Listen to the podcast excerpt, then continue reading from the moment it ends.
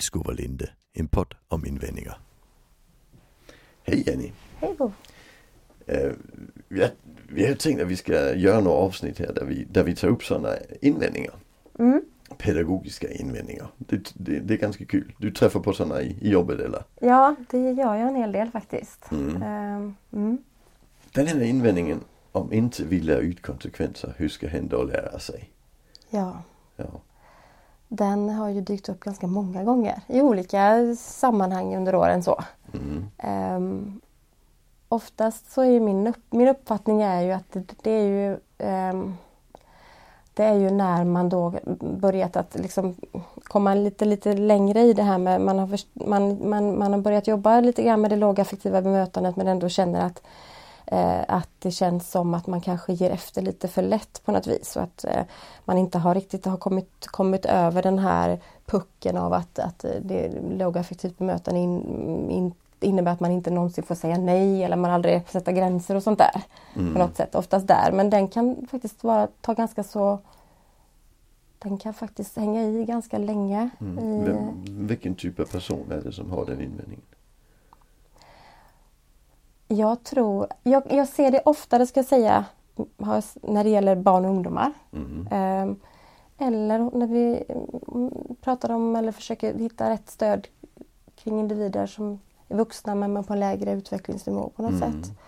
Vilket jag tolkar kan betyda att man tänker sig att man, att man faktiskt har, man, man, ska, man ska lära ut väldigt mycket av det där som faktiskt in, innebär att vara en välfungerande vuxen. Eller jag, jag vet inte riktigt att man liksom går vilse lite i det. Jag tänker att, Mm. att nu att man liksom det, här, det här är en person som fortfarande som är, som ska lära sig så mycket. Ja.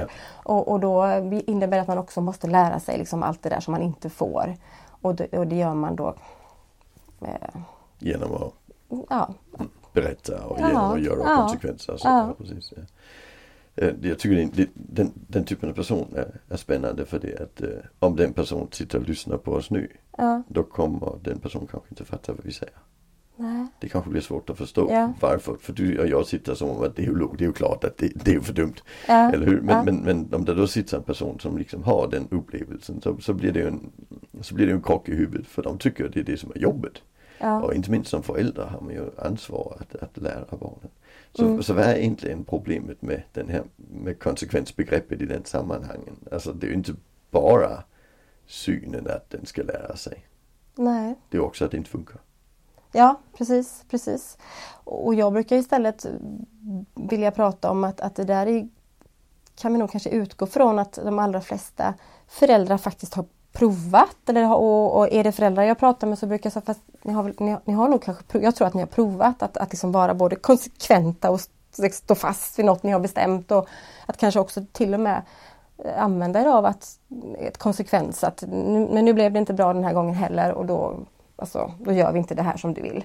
Mm. Och de allra flesta svarar faktiskt ja på den frågan vilket betyder att ja, vi får ganska snabbt eh, liksom, kan snabbt bocka av att ja, och det har ju faktiskt inte fungerat. Det är inte det som har gjort skillnad. Så. Eh, och det kan ju kännas som en lättnad eh, för hos föräldrar framförallt tänker jag att man inte behöver liksom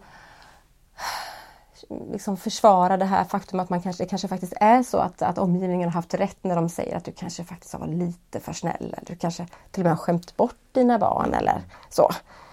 Ehm, Jag brukar Mm. hänvisa till, till alltså den grundläggande vetenskapliga metoden. Mm. Eh, Den, den funkar på det viset att när vi, vi samlar bevis ja, och när vi har 20 bevis och 19 pekar i en riktning och ett pekar i en annan riktning, då går vi på de 19. Men Mm. om 18 pekar i en riktning och två pekar i en annan riktning, då har vi ingen aning. nej, nej. Alltså så är det. Men, men, men här har vi ju föräldrar som har gjort det hundra gånger Ja. och, och de har allihop pekat i samma riktning. Mm, Så vi har ju vetenskapligt stöd för att i detta fallet funkar inte konsekvensen. nej. Och ändå upplever vi att, att, vi, att det är nog för att vi inte håller fast. Ja. Det är jättespännande. Mm, mm. Va- Varför tror du det är så i, i, i huvudet på folk? Jag tror att det är um, att vi får en känsla, ju svårare en situation är desto mer får vi en känsla av att vi måste göra någonting och vi måste göra någonting med, lite- med lite kraft i det. Att måste, nu måste det, det måste bli ett slut på det här, det måste bli en förändring. Och då, är det, då blir ju kanske det mer konkreta. Det, blir någonting, det, det, det, är- det är lättare att tänka att det måste vara något konkret och tydligt. Liksom. Mm. Eh, med tydlig ram, så, så här gör vi nu liksom. Och, eh, och att det blir svårare att tänka att det liksom är eller mjukare värden eller vad man ska säga som kommer göra skillnad så Mm. på något vis. Eh, jag tror att det är så. Mm. Det är svårare att se att, att det ska liksom vara lösningen. Så det är som om att vi, vi, vi höjer insatsen när det inte fungerar. Ja, ja. Ja. Alltså un, ungefär som att växla ner liksom, Ja. fast man växlar upp Ja, istället. ja. ja men om Ja. man tar ett, ett kon konkret exempel kan ju vara till exempel att, att eh, säg att det här är en verksamhet där vi, där vi jobbar med vi kan ta en, en, jobba med en ungdom som, som då har som strategi när det blir mycket att, att, att han drar iväg. Liksom. Han, Mm. drar, han drar iväg liksom och, och, och är borta och vill inte komma tillbaka till verksamheten. Då kan man ju tänka att det här är ju, för det är ju oftast ett jättestort bekymmer såklart för omgivningen för att man vet ju, det kan ju finnas risker med det och, vad- hur ska vi, Mm. vad är personen och hur ska vi liksom ha, kunna känna att vi tar ansvar för vad det som händer när personen försvinner och sådär. då kan man ju tänka att, att man ska försöka vara en väg är ju att man tänker att då, då när man då väl får, får kon- kontakt med den här ungdomen och, och, och ungdomen kommer tillbaka till verksamheten och man ska prata om det här så ska man då kanske markera att det här är inte okej då. Liksom. Mm. Och det kommer sig... Det upplever man man ska ja, markera. ja, på något Mm. sätt. Och, och det, där, där jag då istället tänker att vi brukar, alltså det som brukar ha störst effekt och det som jag kanske då förespråkar, det är ju att då gör vi någonting bra av den stunden. Alltså att liksom vi, vi, vi alltså Shit, vi, åker, vi drar och hämtar en pizza, vi snackar, vi har, vi har det en god stund. Och där eh, blir det, kan det bli jätte... Alltså, vänta nu, vänta nu, vad, vad säger du? Liksom? Ska vi liksom, den här personen har precis stuckit iväg och det stod inte på schemat, det ingick inte i planeringen och det vet hen. Liksom. Det vet hen, för det är ofta så. Eh, och då kan vi ju liksom inte göra en mysig stund. Liksom. Mm. Ehm, Då tänker de att det ska vara en konsekvens. Ja, ja. Medan jag kan känna att eh, alltså erfarenheten som jag har så har det aldrig blivit liksom att, att det har ökat. Att det har blivit mer frekvent att personerna springer iväg eller sånt utan snarare har jag, har jag ju sett att det är precis motsatsen. Mm. Ehm, men det kan ju vara så att man behöver uppleva det först innan man tror på det, kanske. Ja. För att det känns, det känns liksom inte... Det känns som en märklig väg. Mm. Men ehm, Varför tror du att det blir bättre? Ja, men på något sätt så tänker jag att vi måste förhålla oss till att vi är ju, alltså är det i en verksamhet och det, vi har en person som lämnar av en, en anledning. Så det så finns det ju en anledning. Och den, den är ju helt sann för personen. Alltså den känslan som gjorde att personen lämnade är ju en sann känsla. Och den måste man ju bara liksom Så det du tänker är att personen lämnade för att lösa en svår Ja, situation? ja. Mm. Så det, det måste vi också såklart prata om. Varför personen, det är ju det som egentligen är intressant på sikt. Alltså Mm. varför lämnar personen? Men sen också att eh, jag tänker att eh, eh, om vi ska liksom få en chans att, att liksom få de där svaren av individen själv. Så, liksom, vad är det som inte stämmer? Vad är det som inte är bra? Hur kan vi hjälpa dig? Då måste vi ha en relation och, eh, som, som möjliggör det. Mm.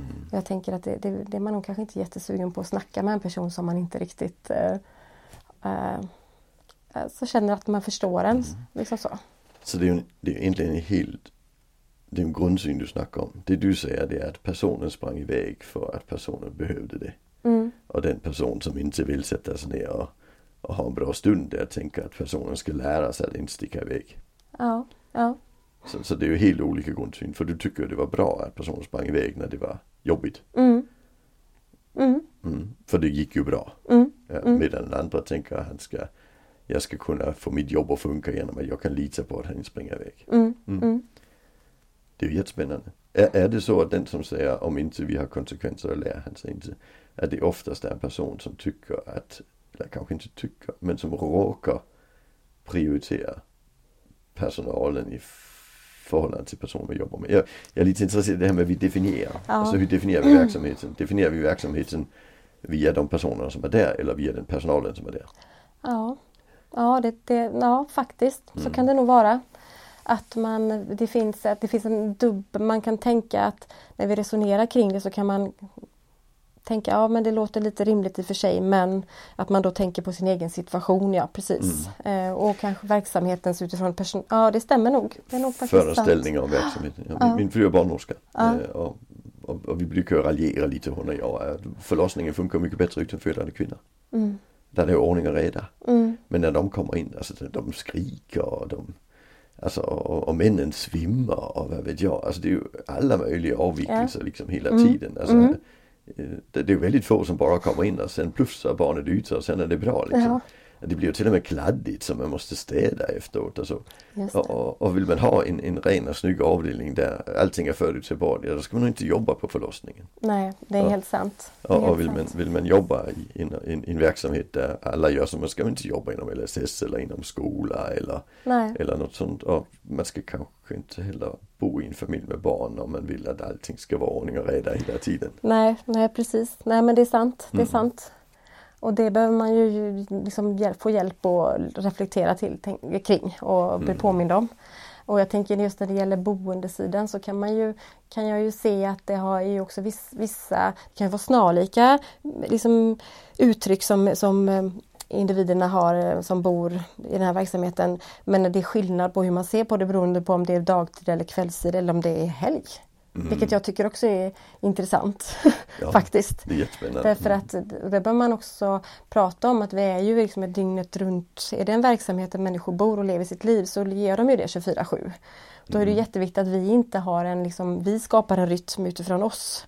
Som, som gör att vissa saker är mer okej om det liksom är på förmiddagen. Men alltså framåt 8, 9, 10. Alltså det är ju något slags magiskt där vid 10. Då vill man ju gärna börja liksom släcka ner verksamheten. Det är jätteviktigt att vi, för, att vi liksom bara gör upp med de där tankarna. För det Mm. kommer ju göra situationen mycket, mycket värre för alla inblandade. Mm. Vi måste vara liksom det, vi vet aldrig när det blir liksom, när det, när det blir för mycket eller blir för jobbigt för personen och då Mm. måste vi vara lika alerta oavsett. Liksom. Så det är också en sån ordning och reda Ja. eh, föreställning. Ja. Det är jättespännande. Mm. Tror du att folk inte lär sig om inte de utsätts för konsekvenser? Nej, jag är säker på att vi inte behöver ha, vi behöver inte liksom eh, blanda in konsekvenssnacket överhuvudtaget faktiskt Mm. i, i vårt arbete. Jag är helt säker på det. Ja. Men alltså det, det, det finns ju egentligen en av de, de som verkligen pushat den här tanken. Det är en Mm. dansk pedagog som heter Jens Berg. Mm. Och han säger att eh, barn leker aldrig på motorvägen. Nej, För då vet de de blir påkörda. aha. Ja, tror du på det? Jag tror det är därför barn inte leker på motorvägen. Du, du växte upp bredvid E45, eller hur? Ja, ja, ja. Och det var Ja. ju Stora vägen kallar vi den här också så du förstår att den var liksom eh, Mm. Det var Men, men lekte du på den för att du visste vad konsekvenserna skulle Lekte du inte på den för att du visste vad konsekvenserna skulle vara? Eller var det andra faktorer som spelade in? Nej, alltså jag, jag, men jag tänker rent spontant tänker jag att jag vet inte riktigt varför jag skulle vara där för vad finns det där att, leka med eh, så eh, Mm. egentligen. Det känns ju mer som att det inte var så mycket som lockade kanske Mm. eh, att vara där. Jag tror inte att jag Sen är det klart att man fick viss respekt när man blev lite äldre sen när man fick, när man fick lov att korsa Stora vägen för att ta sig till andra sidan. Då fick man ju klart att man fick prata om och hur man skulle göra och sådär men det var ju snarare hur gör jag för att ta mig över vägen? Ja, Än eh, liksom inte bara liksom eh, och, och du har aldrig blivit påkörd? Nej, nej det har jag inte blivit. Så nej. du lärde dig utmärkt utan att bli påkörd? Ja, ja men precis. Det är det jag brukar säga med Ja. Berg också. De flesta barn har ju inte fått konsekvenser. Nej. Nej, och sen är det ju så att, att, att eh, får du konsekvensen att bli överkörd på motorvägen, eh, då, kvittar det lite i efterhand, eller hur? Ja men faktiskt, Ja. faktiskt. Så lite verktyg kanske fick man väl nog kanske egentligen när jag tänker på det att Mm. ja, ska jag ta, har du cykeln med dig så kliva av cykeln och led över den. Liksom. Men det är mer alltså, det är ju återigen då egentligen hur gör jag då för att göra det här på ett bra Ja, sätt. Så det är Men, eh, strukturen. ja, men det var ju verkligen inte den hårda vägen som man lärde sig Nej. utan det var ju genom Nej, jag brukar också säga, vad gör vi då om barnet inte går av cykeln? Ja, Går vi då fram till vägen och håller fast honom tills det kommer en bil så han kan lära sig? ja, precis. Alltså nej. det, det, ja. det, nej. Så det är ju något, det är något galet i hela tänket, Mm. man säger. Mm. Mm, Mm. Det är spännande. mm. Då har vi snackat lite om en invändning. Vi Ja. kommer att snacka om fler. Ja, ja. Det gör vi. Mm. Det är bra. Tack, tack. Hej hej.